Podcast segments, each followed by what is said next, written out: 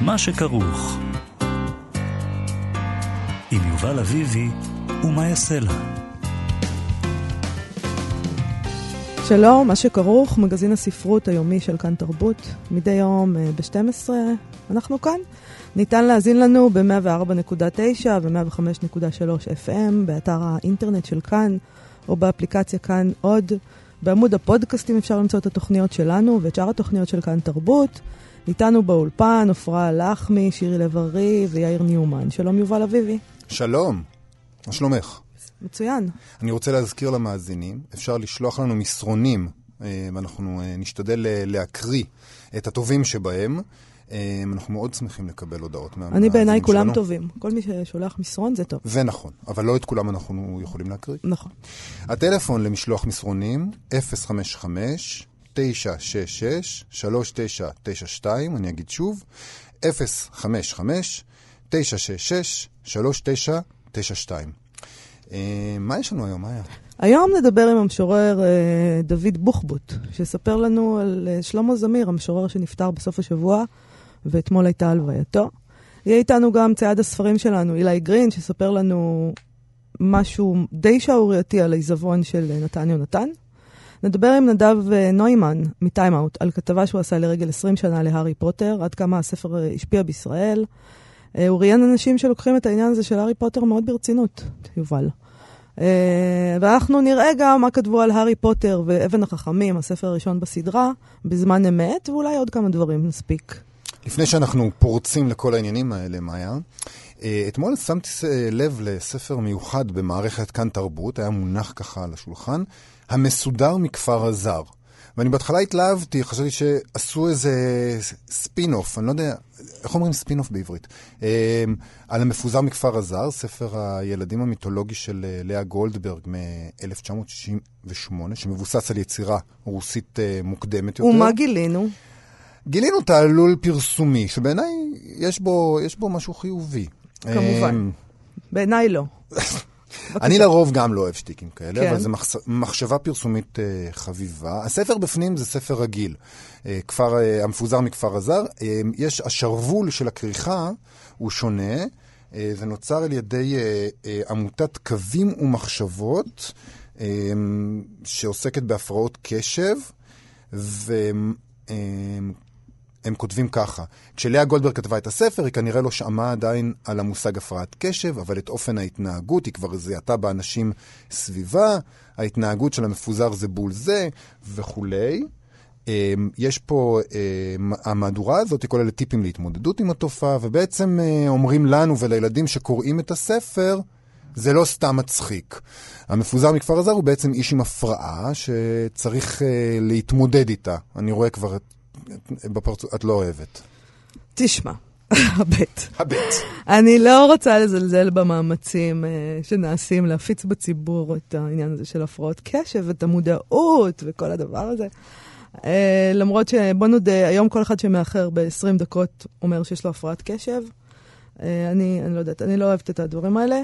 Uh, מדובר פה בספר אדיר, המפוזר מכפר הזר. נכון. Uh, לרתום אותו להגדרות של החדשות שלנו, של המאה ה-21, הפרעות קשר, זה כבר דבר שמרגיז אותי.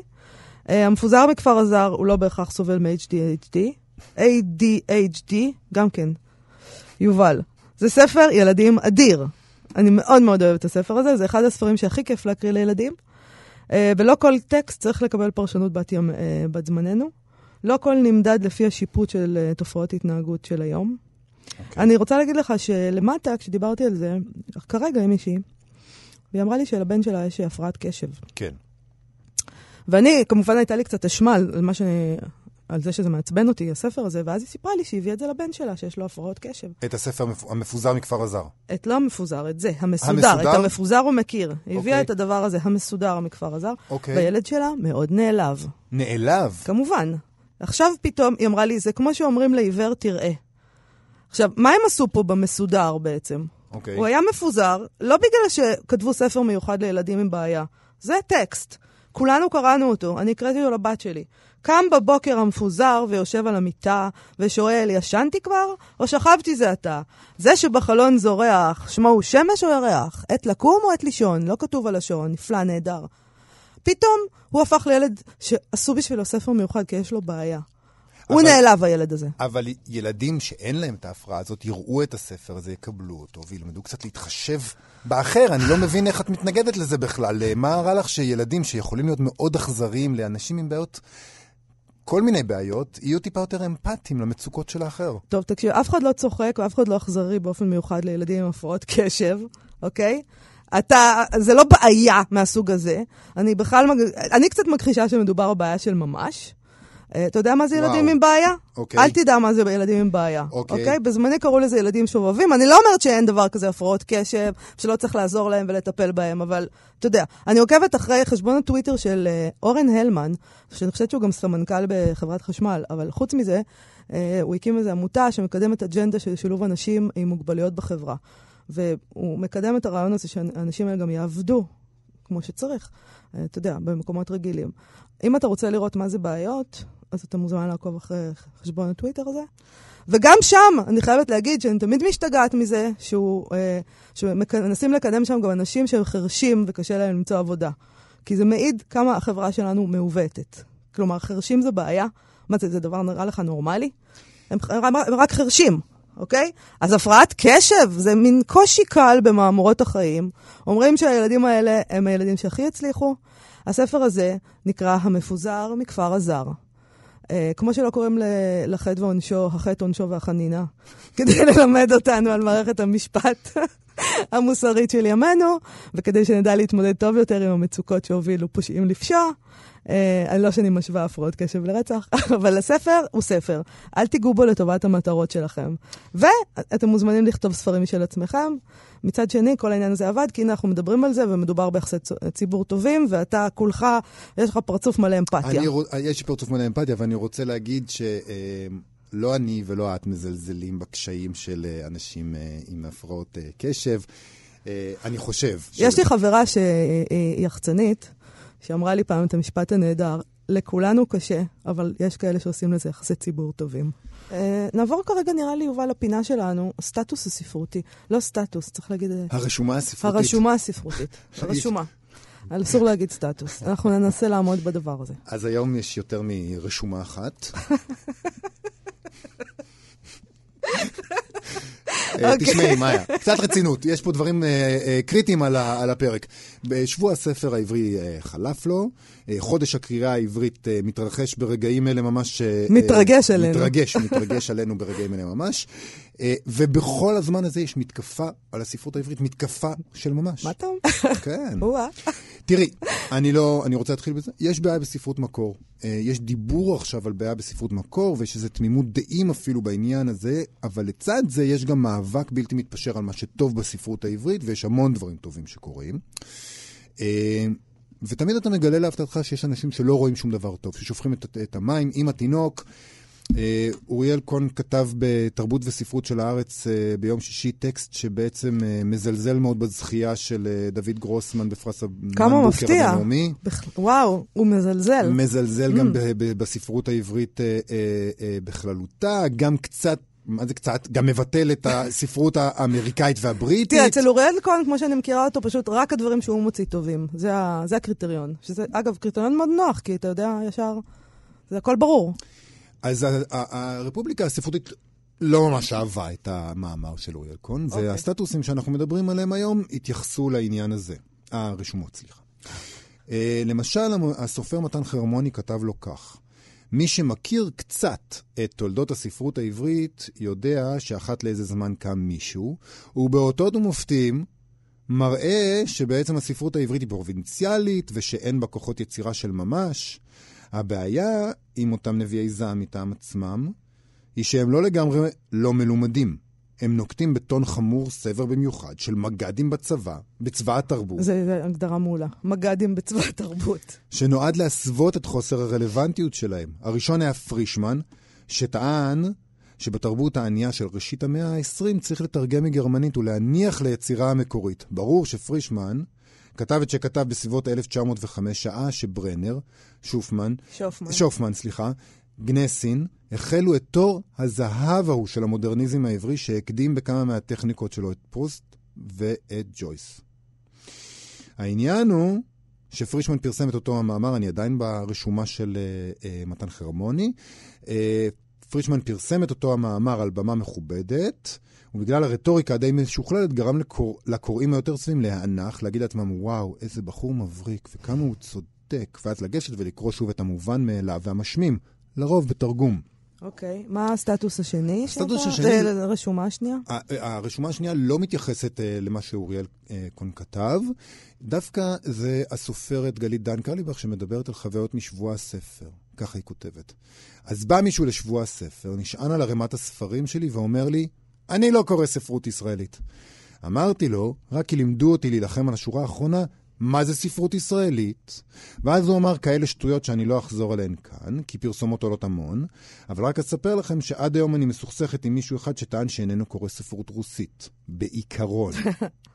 אני שאלתי, טורגנייב, טולסטוי, צ'כוב, דוסטויבסקי, גורקי, פושקין, נבוקוב, אה, והיא ממשיכה, בולגקוב, כן. לסקוב, לימון, והוא אמר, את כולם, מה זה משנה?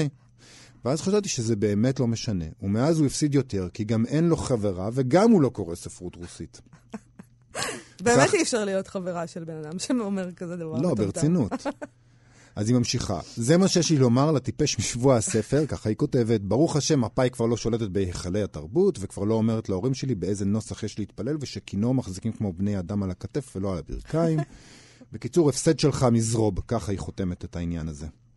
טוב, יובל, אה, תשמע, זה ברור שמי שמוותר מראש על ספרות כלשהי, הוא דביל, אני לא יודעת איך להגדיר את זה בצורה יותר יפה.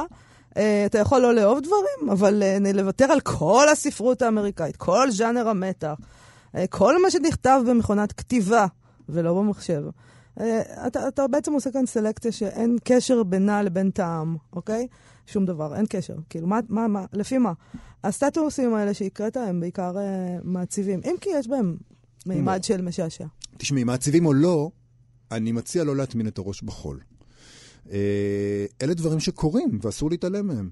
אנחנו רואים שיש פה פלח מסוים שמבוטא על ידי הדברים הנכתבים האלה, מתוך האנשים הקוראים, שגם ככה הם לא מיליונים רבים בישראל, שלא רוצים לשמוע כלום על ספרות עברית. להתעלם מזה יהיה טעות. האנשים האלה שכתבו את, ה, את הרשומות האלה, אה, שכתבו את המאמר בתרבות וספרות ושבאו לדוכן הזה, הם אנשים שצריך להתייחס לעמדה שלהם. תשמע, אני, הדבר הזה ש, שמתן חרמוני כותב עליו, אה, שזה אוריאל כהן, אה, זה יותר חמור בעיניי מהאנשים שבאו לגלידן קרליבך ואמרו לו את השטות הזאת, כי להם אני נותנת איזשהו קרדיט שהם לא מבינים בכלל את מה שהם אומרים. כי מה הם אומרים? אני לא חי בישראל ואני לא באמת חלק מהתרבות פה, ואני לא באמת מדבר עברית. מה זה הדבר הזה? אבל חרמוני כותב על uh, אוריאל כהן, שהוא מו"ל של הוצאה קטנה, שמוציא ספרים מתורגמים, וחושב שהוא נושא איזה דגל רדיקלי של ספרות איכותית, ושזה באמת דבר רציני והגיוני למחוק את כל התרבות המקומית, ואני חושבת שזה פשוט דבר יותר חמור, ואני מצאתי um, רשומה של חיים פסח בעניין הזה, שאני מוכנה לחתום תחתיה בראשי תיבות. וכך הוא כותב: אוריאל כהן דומה לאיש מהעיירה, שנסע לעיר הבירה, וחוזר לספר לעלובי העיירה איך בעיר הגדולה יש עגלות שנוסעות ללא סוס או חמור. נמצאה לו במה מתאימה שוב לחזור ולספר לנו כמה אנחנו עלובים כאן, כמה הספרות שלנו היא עמוס גרוסמן ודוד עוז, וואו, איזו הברקה של איש העולם הגדול. כבר שנים הוא חוזר על אותו הסיפור. הדברים הגדולים באמת מתרחשים בכלל במקום אחר. אין לכם מושג בכלל מה שהולך שם. עגלה ללא חמור! הייתם מאמינים? מה בדיוק מפריע לו להראות לנו משהו מהפלאות האלה המתרחשות מעבר להררי חושך? אין כאן די אנשים יודעי קרוא וכתוב, ולא רק בעברית. כבר מזמן לא מתפעלים כאן מהפוזה של איש העולם הגדול שמגיע לעיירה הפרובינציאלית. זה עובד רק במוסף הארץ, אה, הוא מתכוון לתרבות וספרות, ששם mm-hmm. כהן פרסם לא במוסף הארץ. אז אני אומר, כותב חיים פסח, כמו שכבר אמרה יונה וולך, אם יש סקס אחר, הביאו לכאן ונדאהו. אכן. אוקיי. אמ, אין מה להוסיף. אין לי מה להוסיף. האמת שיש לי המון מה להוסיף, אבל אה, זה יהיה כבר בבחינת לשון הרע. אז בואו נמשיך. אה, אתמול נערכה הלווייתו של המשורר שלמה זמיר. כן. שלמה זמיר נולד ב-1929 בעיראק. עלה לישראל ב-1950. ב-1960 הוציא את ספרו "הכל מבעד לענף", שזיכה אותו בפרס שלונסקי היוקרתי, ובאהדה של משוררי התקופה. אבל אז הוא השתתק לשנים ארוכות, וכשהוא חזר לכתוב בשנות ה-90 כבר לא זכה לאותה תהודה. נכון. Uh, ב-2015 ראיין אותו בהארץ המשורר דוד בוחבוט. Uh, דוד בוחבוט כתב אתמול בפייסבוק, אה, עם מותו של זמיר, בעצם הוא כתב הספד מאוד יפה, אני רוצה להקריא לפחות, לפחות חלק. אוקיי. Okay. ככה הוא כותב. המשורר הנפלא והאדם היקר, שלמה זמיר, הלך אתמול לעולמו. זמיר הוא מחברה של שירה עברית נפלאה, נאיבית, פיוטית להפליא ומסוגננת בייחודיות. שירה המיטיבה לשלב בין הגות סוריאליסטית עליזה וצבעונית לבין עמדה מעשית קונקרטית, שקופה מבחינה רגשית. שירה שיש בה התעוזה לאחד את האירוני והיומיומי עם הקיומי והנאצל. הוא היה אינדיבידואליסט אמיתי, דגל בחופש המחשבה של היחיד, מעולם לא התבכיין, לא קיטר, לא התקרבן, רק מלאכת הכתיבה באמת ובתמים עמדה לנגד עיניו. הוא היה משורר נאיבי, ראשוני, מבריק וסקרני, שכתב בתנופה אקסטטית, בתשוקה ובלהט, כמו ילד קטן שבורא עולם גדול. לפני שכשנתיים הכנתי עליו את הכתבה שפורסמה בשער של גלריה שישי. זה לא היה דבר של מה בכך. זמיר היה עד יומו האחרון אדם שחרד מאוד לאנונימיות שלו. בשלושים השנים האחרונות הסתגר בביתו, חי לבד, כפוף, נאה ודל אמצעים בדירה קטנה וצנועה להחריד. במשך שלושים שנה שקע בדממה, אה, נעדר כליל מהזירה הספרותית וסירב להתראיין. אציל נפש היה, איש רוח אמיתי, אדם גדול. אז ניסיתי גם אני. צלצלתי, ביקשתי לראיינו, והוא סירב. שוב צלצלתי, ביקשתי להיפגש לשיחה רגילה, שוב סירב. אז ביום שישי אחד קניתי זר פרחים קטן ונסעתי למקום מגוריו ברמת גן. זה חמוד. הוא פשוט, הוא קנה לו פרחים, כן. כן. כשהגעתי צלצלתי אליו שוב, ביקשתי שיפתח לי את הדלת. שלמה יקר, אני כאן, אני רוצה לעלות אליך לכמה דקות, אמרתי. אסרטיבי, כמעט מתחנן על נפשי, והוא הסכים. נכנסתי לדירה שלו ברד, ישבנו במרפסת הקטנה, דיברנו כמעט על הכל, הוא קרא לי בתנועה חשאית לחדרו, פותח מחברת שירים פשוטה שלי נראתה הדורה במיוחד. הוא הלעל בה במהירות כדי שחלילה לא אספיק לקלוט אף פסיק מן היצירות בטרם, בטרם נערכו סופית. ביקשתי רשות לצלם את הכתב העדין הזה, האסתטיקה המתאיידת הזו, התוצרים על תוצרים של נפשו הכמוסה. והוא, בתגובה אופיינית ומעודנת, סירב, נבוך. הוא, הוא טוען שזה ללא ספק אחד הדברים שהוא הכי גאה לעשותם אה, בחייו. כן, כן. אה, דוד. הוא... ו... עבד קשה בשביל זה. בהחלט, והוא ממש, הוא מספר על ערב מרגש ורב משתמשים שהוא והמשורר עודד כרמלי אה, ערכו לו במסגרת פסטיבל תל אביב לשירה, והוא כותב, אני משוכנע, ואני לא רוצה להישמע יומרני מדי, שהיה זה אחד האירועים המשמעותיים שחווה בחייו. אה, דוד איתנו, דוד בוחבוד איתנו על הקו. אה, שלום דוד. דוד לא איתנו על הקו? דוד לא איתנו על הקו. אז... אה, אולי אני... נקריא שיר... נקריא שיר שלמעשה דוד בוחבוד כלל בהספד היפה הזה. אוקיי. השמיים הסגולים, זה שיר כמובן ששלמה זמיר כתב. כן. השמיים הסגולים כה נמוכים, ילד העולה על ענף עץ יכול לדקור בעולר את אלוהים. ותחת הצפצפות ניצבת הדממה, ואצבעה על שפתיה. השמיים הסגולים כה נמוכים. ילד העומד על בעונות רגליו יכול לתלוש ממחטה מענן סגול. ושם, מעל גל אבנים, פרחו לפתע שני שכפים וקראו זה לזה בפניקית ונעלמו. זה יפה. מאוד. האם דוד איתנו על הקו? חבר'ה, אתם שומעים אותי? עכשיו שומעים אותך. שלום, דוד. מה שלומך? אני מאוד מרוגש. אה, אני שומע אתכם אה, מקריאים בכזאת התרגשות את השיר, ואני מתרגש יחד איתכם. תגיד, אתה יכול להסביר את המשיכה הראשונית שלך, כי אנחנו הקראנו חלק מהסטטוס שלך, את המשיכה הראשונית שלך לזמיר, שגרמה לך לקנות uh, פרחים וללכת אליו הביתה? מה ראית בו, בשירים שלו? קודם כל, אני ראיתי, אני זיהיתי את המתח החמקמק, שבעיניי מאפיין את המהות האישיותית שלו, לא רק את השירה שלו, בין ההפנמה להחצנה. כלומר, ההפנמה אצל זמיר היא ביטוי אישיותי ונפשי מרכזי. הוא באמת היה אדם, הוא באמת היה אדם מופנם באורח פלא. כן. והדבר הזה סותר מהותית את כל מה שאנחנו מורגלים לחשוב על היצירה, שהיא במהותה ביטוי, החצנה. נכון. Uh, מהמקום הזה, מהמפגש הזה, זמיר הצליח uh, אה, אה, להפליג לספירה, לספירה אחרת של אה, ביטוי. והשירה שלו היא באמת לא דומה לשום דבר אחר שנעשה בתקופתו. אה, אבל למה משהו... הוא שתק 30 שנה בעצם ונעלם? שאלה טובה, אני, אני שאלתי אותו את השאלה הזאת. אה, תראי, הוא היה פרפקציוניסט. אה, מבחינתו זה או, לכת, או לשבת בבית ורק לכתוב, או לכתוב שלוש-ארבע שעות ביום, או לא לכתוב בכלל. ולטענתו, או לפרנסה והתחזוק העצמי, היומיומי, לא אפשר לו. לא אפשר לו. משוררים באופן כללי, זה לא אנשים שעושים המון כסף מכתיבת אה, שירה והם נאלצים להתפרנס אה, בדרכים אחרות. הוא לא... זה, זה, זה משהו די סטנדרטי אה, בעולם השיר, אז, השירה העברי.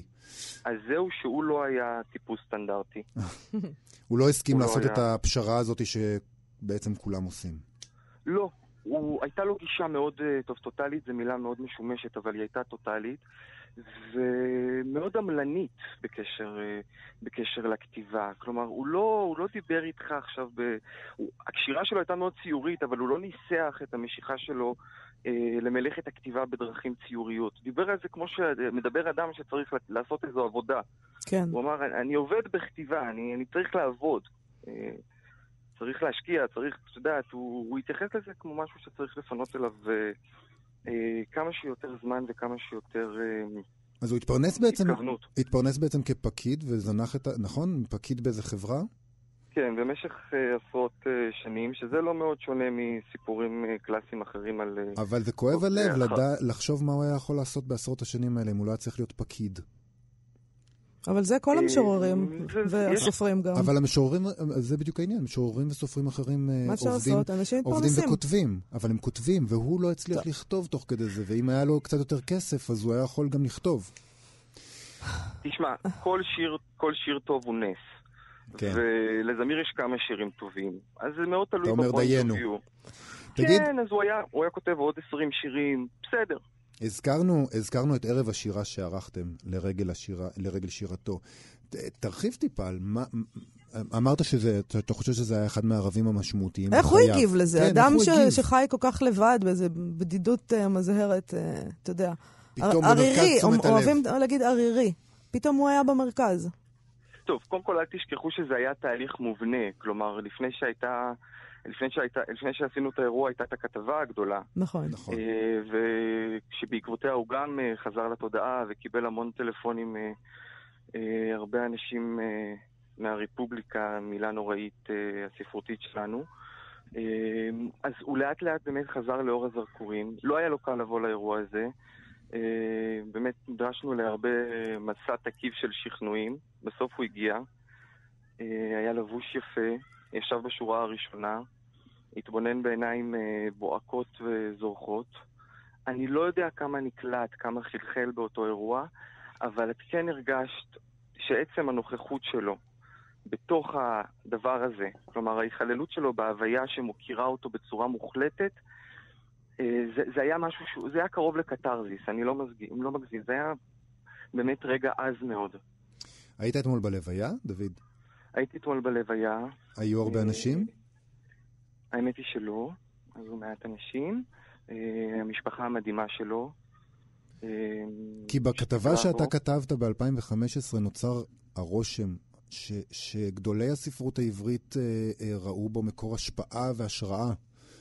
כן, אבל גם הם כבר מתו נראה לי. לא כולם. אז, אז אוקיי. חל, חלקם מתו, חלקם אמנזיים, אני לא צריך להסביר לכם איך זה עובד. הנוכחות הפיזית שלהם שם לא חסרה במיוחד. כלומר, okay. זה לא אוקיי. שאתה יודע, אתה נעדר מחייו של אדם אה, במשך 40 שנה, זוכר שהוא משורר לא רע, ואז פתאום בא ללוויה ועושה כבוד, ובסדר. כן, כן. כאילו, מי שהיה צריך להיות שם היה שם, אני הייתי שם, עודד היה שם, עודד כרמלי. עודד כרמלי, כן. אה, דיברנו, היה מאוד מרגש, יש לו משפחה מדהימה שטיפלה בו עד יומו האחרון. הייתה איזה נציגות מהמדינה? משהו ממשרד התרבות?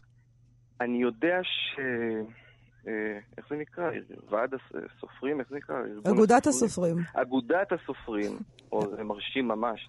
אז כן, אגודת הסופרים הייתה שם, אה, אוקיי. הביאה זר, זר פרחים יפה, לא, אני אומר את זה בלי ציניות, אה, זר כן, פרחים יפה ומכובד. אוקיי, זה מפתיע. זה היה מקסים, באמת מפתיע. דוד, האם אתה מוכן להקריא לנו איזשהו שיר?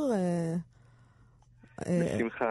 אולי, אה, אני הבנתי שיש שיר... אה, אז לא, לא, אני, אני בסוף אקריא, אני בסוף אקריא שיר של שלמה. אוקיי, בבקשה. זיכרונו לברכה. בסדר גמור. מתוך uh, הכל מבעד לענף, שזה סיפורו הראשון. אוקיי. הסהר מילא, סיר... הסהר מילא סירות הדייגים הדלים, ערימות פז עד גדותיהן, ורגל הפוסע פולטת ענקה, ברמסה עלי הסתיו הפזורים. ושם, על גלי האגם הסגולים, שלושה ברבורים פושטים צוואריהן, צווחים, ניצים ומתנכרים. אני חש שהם אני. נהדר, נהדר. תודה רבה לך, דוד בוחבוט. תודה, ואתם מתוקים נורא. תודה. גם אתה. להתראות. ביי. באמת דבר גדול לעשות, כן. מצד דוד. נכון. לתת לאדם, אה, רגע לפני שהוא הולך מאיתנו, את, ה, את הרגע הזה. נכון. דבר גדול. מאיה, כן. רוצה לדעת כמה זקנים אנחנו? כמה? הארי פוטר חוגג 20 שנה, ככה זקנים אנחנו. זה, זה אני שמעתי ונדהמתי. 20 שנה? אז בני כמה אנחנו? 200. לא, זה לא, אני לא יודע. אוי ואבוי. אני רוצה אבל לשחוט פרה קדושה. אוקיי. אני קראתי רק את הספר הראשון, התחלתי את הספר השני בסדרה, ולא לא צלחתי את הספר השני כבר. אל, אל תרביצי. אני לא ארביץ לך, כי הפעם, למרבה הצער והכאב, אני ואתה באותו צד. אמ, אני, אני לא חושבת שקראתי בכלל את הספרים האלה. אה, בכלל לא ניסית? אני לא, אני לא, לא הרגשתי שאני קהל היעד של זה. יש וואו, הולכים לסקול אותנו ביציאה מהאולפן. אני אגיד לך למה הולכים לסקול אותנו. נו. כי מסתבר, מתברר שהמעריצים של הארי פוטר, הם לא לוקחים את העניין הזה אה, מאוד בקלות. זה לא איזה בידור בשבילם ההערצה הזאת, זה עניין רציני מאוד. אני, אני לא, אין לי שום התנגדות, הם מוזמנים לקחת ברצינות מה שהם רוצים. הם לא אוהבים ש, שלא לוקחים את זה ברצינות, גם אנשים אחרים. Okay. אוקיי. אני קראתי את uh, כתבתו של נדב, נדב, סליחה, נוימן בטיימאוט תל אביב, על ההשפעה של הארי פוטר uh, ביש... uh, על, על ישראל, על העולם התרבותי, ואנחנו מחוץ ללופ, לג... אנחנו לגמרי, כאילו לא... אנחנו, אני מודה. מדובר... אה, ת, תגיד, יש איזה גיל שבו אתה יכול לשחרר ולהגיד, אני לא מעודכנת בהכל. אבל זה אני לא... הגעתי לגיל הזה, חוצה, אני לא חייבת. אז זה חוצה את הגילאים, אנשים שם קראו כל ספר עשר פעמים, אם לא יותר, מכורים. ו... בקיצור, השפעה דרמטית. בוא נשמע על ההשפעה הזאת. אז בוא נשמע מנדב נוימן על הדבר הזה. שלום, נדב. אהלן. אהלן, אהלן. אני מתנצלת בפניך, נדב, אם זה פוגע בך, שבחיים לא קראתי הארי פוטר.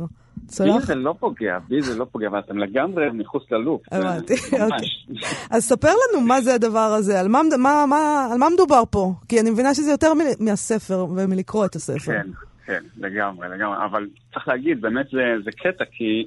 אנשים שהיו מעל גיל מסוים, מעל גיל ילדות כשזה יצא, באמת הם מחוץ ללופ, אבל כל מי ש...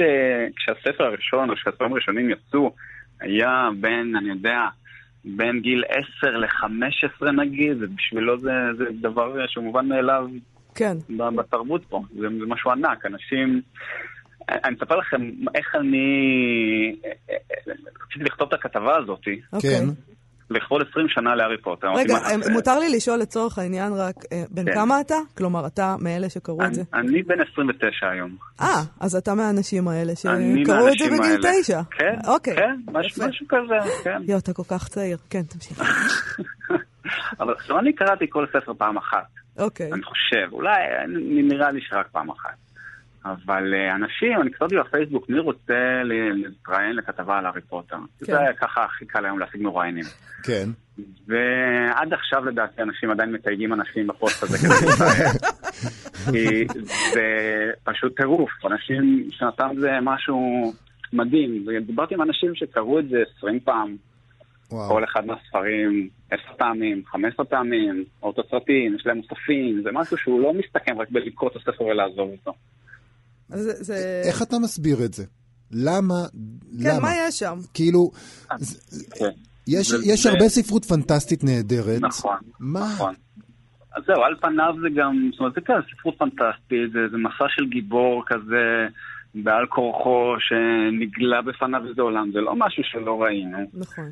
אבל מה שנראה לי, ומה שהרבה אנשים מספרים לי, במיוחד על הספר הזה, זה נורא קל להתחבר לזה לילדים, כי זה קורה במסדרונות של בית ספר, וארי הולך, ארי והחברים שלו הולכים לשיעורים, ויש להם התאהבויות, זאת אומרת, זה, כל הקטע הפנטסטי הוא מסביב.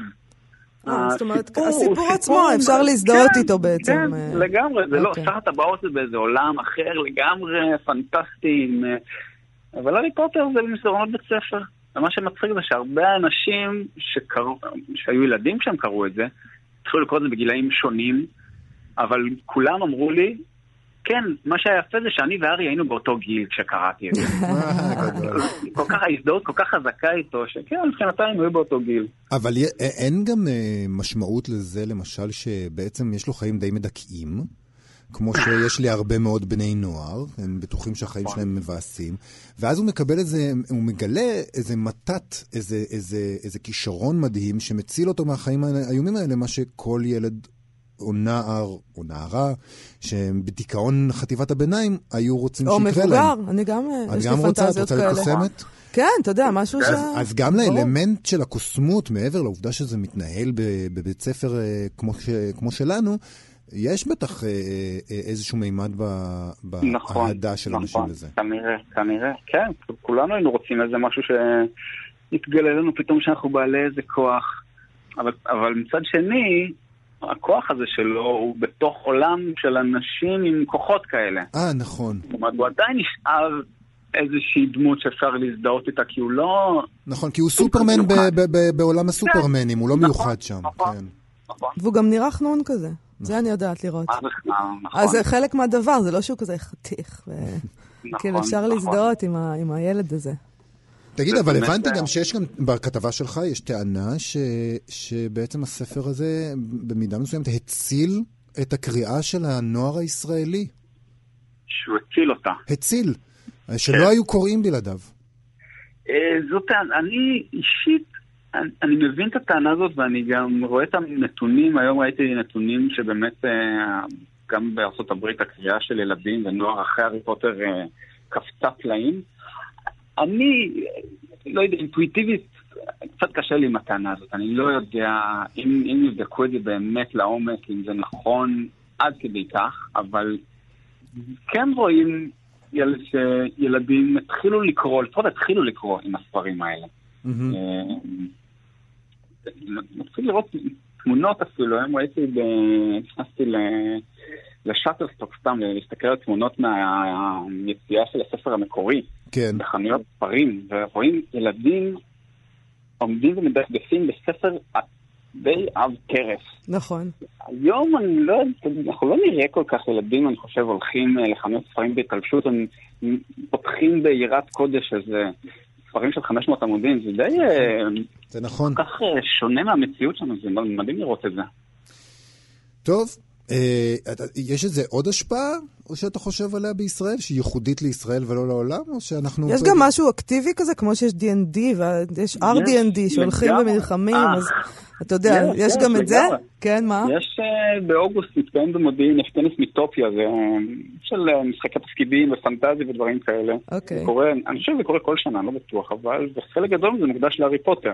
אנשים מתחפשים, באים בתלבושות, אתה רואה? את ה-D&D אני מכירה, כי יש לי ילדים, אז לא אני יודעת מה זה D&D, R&D. לא, הרשמת אותי ממש, אני ממש... כן, כי בזה אני, יודע.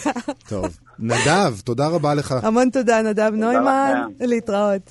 את יודעת שכשהספר יצא במקור בבריטניה, הבנתי שעשו כריכות מיוחדות למבוגרים.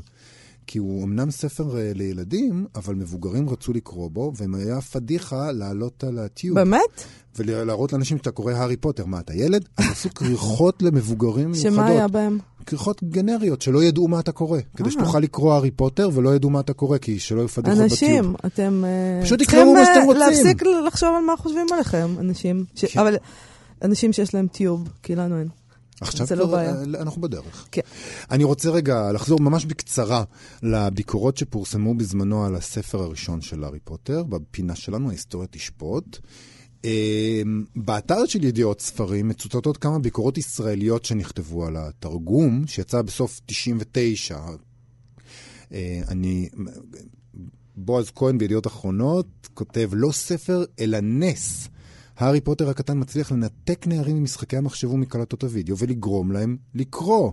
שמעון הדף כתב בסוף שבוע מעריב, יותר מילד אחד כתב לרולינג שהוריו מתקוטטים על הזכות להקריא לו את הספר. יותר ממבוגר אחד כתב כדי להודות לה על העונג. אסף... שבקריאת הספרים. כן. לאסף גברון כתב, להארי פוטר יש את זה מהעמוד הראשון, פחות או יותר יש פה פשטות וסיפור ומתח ופנטזיה. ויעל דר בהארץ כתבה, הספר הוא ספר פולחן במלוא מובן המילה. Uh, בקיצור, בישראל הוא התקבל מיד באהדה. נדמה לי שהיו כמה אנשים שירדו עליו, אבל זה היה מאוד מינורי. אבל זה נכתב כשכבר היה ברור שמדובר בתופעה בלהית, עולמית כן. מטורפת וחסרת תקדים. אבל גם במקור זה קרה, מתברר שמי שגילה את הארי פוטר היו הסקוטים, כי הסופרת ג'יי קיי רולינג גרה באדינבורו, ושם לפי הספר שמצאתי בגוגל בוקס, המדריך לספרי הארי פוטר, הייתה לרולינג תמיכה נורא חזקה מהקהילה, שהצילה את הספר מהתגובה המתונה בדרך כלל שספרי ילדים מקבלים. וזה הוביל לביקורת ראשונה בעיתון אה, The Scotsman, שבה נכתב שלהארי פוטר ואבן החכמים יש את מה שדרוש כדי להפוך לקלאסיקה. רולינג משתמשת במכשירים נרטיביים קלאסיים במקוריות ובמיומנות, מייצרת עלילה מורכבת ותובענית בצורת מותחן מבדר מאוד, סופרת ילדים מהשורה הראשונה. בגלזגו הרלד כתבו שטרם מצאנו ילד שיניח את הספר מידו, זהו חומר פלאי, הם השתמשו במילה magic כמובן. אה, ורק אחר כך הגיעו העיתונים הארציים, כמו The Mail on Sunday, שכתבו, זה ספר הביכורים בעל הדמיון הרב ביותר מאז רואלד דאל. קיצור, כולם מההתחלה אהבו את הדבר הזה. כן, אבל זה הדבר המעניין. ברגע שזה נהיה מין תופעה עולמית מטורפת, אה, הסדרה נורא הצליחה, ואז ההתקבלות כבר הייתה פחות מוצלחת, והגיעו הניתוחים האקדמיים שהסתכלו על הסדרה בכללותה, ולא רק על ספר ספציפי, והתחילו לפרק אותה בגור... לגורמים, והתוצאות לא היו תמיד אה, נלהבות כל כך. טוב, האקדמיה שלך תמיד מצליחה להרוס כל מסיבה, כי זה, בשביל זה היא שם בעצם. זה הרעיון שלה. ניתוחים. בדיוק. אני לא חושב שאת צודקת, אני חושב שזה. בואו ננתח את הצפרדע הקסומה הזאת. הדימוי האוטומטי שלך. כן. אני חושב שזה לא המצב. אני חושב שזה מקרה קלאסי של הצלחה גדולה נורא, שמיד בתופעה כל כך רחבה יימצא מישהו משכיל וחשוב, שיש לו מה להגיד, ולא יאהב, וימצא דרך מאוד מעמיקה לבטא את חוסר האהדה שלו. אבל בגדול אני חושב שהביקורת, אה, כן, סייעה מאוד לספר הראשון להפוך למשהו. אני לא, אני לא בטוחה שאפשר להגיד דבר כזה. אה, קהל היעד של הספר הזה הוא ילדים בסופו של דבר, ואני לא חושבת שהם מעניין אותם ביקורת. אה, יכול להיות שהביקורת הייתה גל קטן ב- בתוך הסערה שממילא התרגשה סביב הדבר הזה. אה, אבל אה, בסדר, אני, אני, אני לא אוהבת לייחס לביקורת, זאת אומרת, אני לא שאני לא אוהבת, אני חושבת שלביקורת אין שום, אין את הכוח אין הזה. שום כוח. אולי. הייתי רוצה שיהיה לה, כי אז היה אצלנו הכוח, אבל אין לנו. בדיוק קיבלתי הודעה מדוד בוחבוט, שמזכיר לנו שביום שלישי, הארבעה ביולי, אנחנו, אנחנו, כלומר, הם עורכים ערב פרידה לשלמה זמיר. 4th of July, נכון, 4 ביולי. נכון. Okay. אוקיי. זה התקיים ברדיו EPGB, שזה... רחוב שד"ל 7, תל אביב. בתל אביב, כן. אז תבואו. יהיה אירוע. יהיה אירוע, אה, תבואו. מוזמנים אה, אנשים. חשוב. נעבור עכשיו ל... צייד הספרים שלנו, כן. אה, אילי גרין, בחנות הספרים המשומשים האחים גרין, שגם הסיפור שלו הוא על משורר שנשכח. זה עצוב מה שקורה בישראל למשוררים. מה היה? Yeah. שלום אילי גרין. שלום, שלום, צהריים טובים. צהריים טובים. על מה אנחנו... על מה מדובר? Uh, מדובר על uh, קנייה שהייתה לי שבוע שעבר. Uh, די חריגה, כי בדרך כלל אנשים שאני קונה מהם הם אנשים פרטיים שפשוט אספו ספרים, אבל הפעם קניתי, הוזמנתי לספרייה של נתן יונתן, המשורר. המשורר. כן. סיפור די טוב אפשר להגיד. א', אני חייב להגיד שה... החדר שלו הוא מדהים, אה, יש אה, תמונות בפייסבוק שמסתובבות, זה פשוט נשאר בדיוק כמו שזה היה לפני 13 שנה שהוא נפטר. איפה זה קורה הדבר הזה? איפה... ביהוד. ביהוד, אוקיי. כן. אמ, למעשה, אני, למיטב הבנתי, מה שקורה שם זה שהם חיפשו אה, מקום לתת את כל העיזבון שלו אה, ולהקים איזה אגף בספרייה או מקום שבו אפשר להכיל את כל הספרים. מדובר שם על המון המון ספרים חתומים, אה, הקדשות של משוררים אחרים, התכתבויות בין משוררים, דברים שבאמת אה, אפשר ללמוד מהם המון וגם דברים מאוד יפים, והמשפחה ניסתה למצוא מקום שיוכל לקבל את הכל as is, כן. במקשה אחת, ולא לפרק את זה. ושפשוט ייתנו את הכבוד לנתן לנתן, ושזה יצליח להיות באיזשהו מקום שאנשים יוכלו לבוא ולראות את זה. נשמע הגיוני. נו, ולמה הם לא הצליחו לעשות את זה? תשמעו, הבת פשוט סיפרה לי את המסכת ייסורים שהיא עברה עם אין ספור עיריות, אין ספור ספריות, ספרייה לאומית. אנשים פשוט מתחו אותה במשך באמת 13 שנה. היא פשוט מחכה כל כך הרבה שנים שמישהו יבוא ופשוט ירים את הכפפה ויגיד, אני מוכן לשים חדר אחד בתוך הספרייה שלי שמוקדש לנתן נתן, זה אגף שפה יש את הספרים שהיו שייכים לנתן נתן. שום דבר. אף אחד לא מעוניין בזה? אז לא, מה הבעיה? אני לא מבינה. לא, כאילו זה לא נתן יונתן, זה לא משהו נשכח. נכון, רק בכתבי היד שלא מעוניינים, וגם לזה יש כנראה צבא שזה אמור ללכת ל... למכון גנזים, אבל כל שאר הספרים פשוט באמת, אנשים באו, ראו, אני הבנתי שנגיד עיריית פתח תקווה מתחה אותו במשך שנתיים שלמות, שאמרו לה, חודש הבא יש אה, אגף שנפתח ככה במשך אה, שנתיים, ובסוף פשוט השאירו את הספרים בחדר שלו. אז בסוף... בסוף המקום הזה זה מוזיאון, זה מוזיאון, אתה נכנס לשם ואתה רואה בדיוק העטים מסודרים על השולחן, המשקפיים עדיין נחים שם. מדהים. ספר אחד לא זז מהמקום. ועכשיו היא אמרה, נמאס לי, לא רוצים, לא צריך? אי אפשר להבין אותה, היא אמרה די, אני לא יכולה להישאר ככה, זה הבית שלי, אני גרה פה. כן. אני לא יכולה שיהיה לי חדר אחד שאני לא יכולה להשתמש בו.